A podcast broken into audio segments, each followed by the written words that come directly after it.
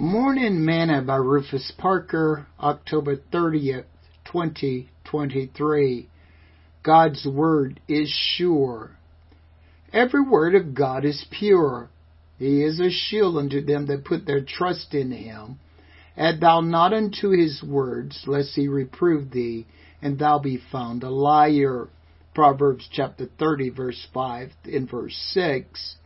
Today's morsel. You cannot know God by your own discovery, but Jesus will make himself known to you through the written word.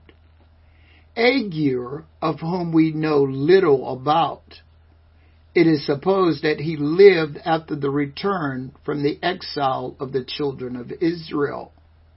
If this is the case, then he would know that God's word is true he would have heard when the Lord told Jeremiah that they were going into captivity, but that he would bring them back to Jerusalem again. Jeremiah chapter 29 verse 1 through 14.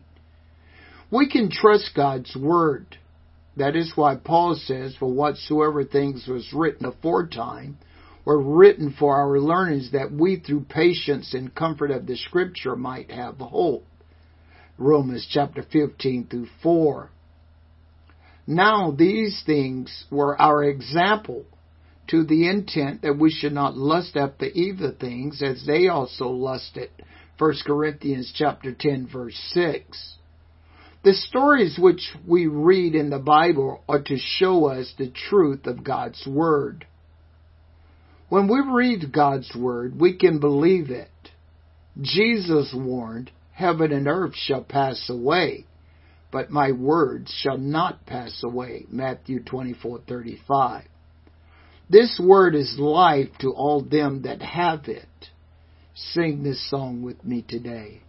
Take the name of Jesus with you, child of sorrow and of woe. It will joy and comfort give you. Take it then wherever you go.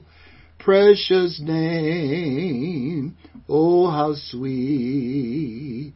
Hope of earth and joy of heaven.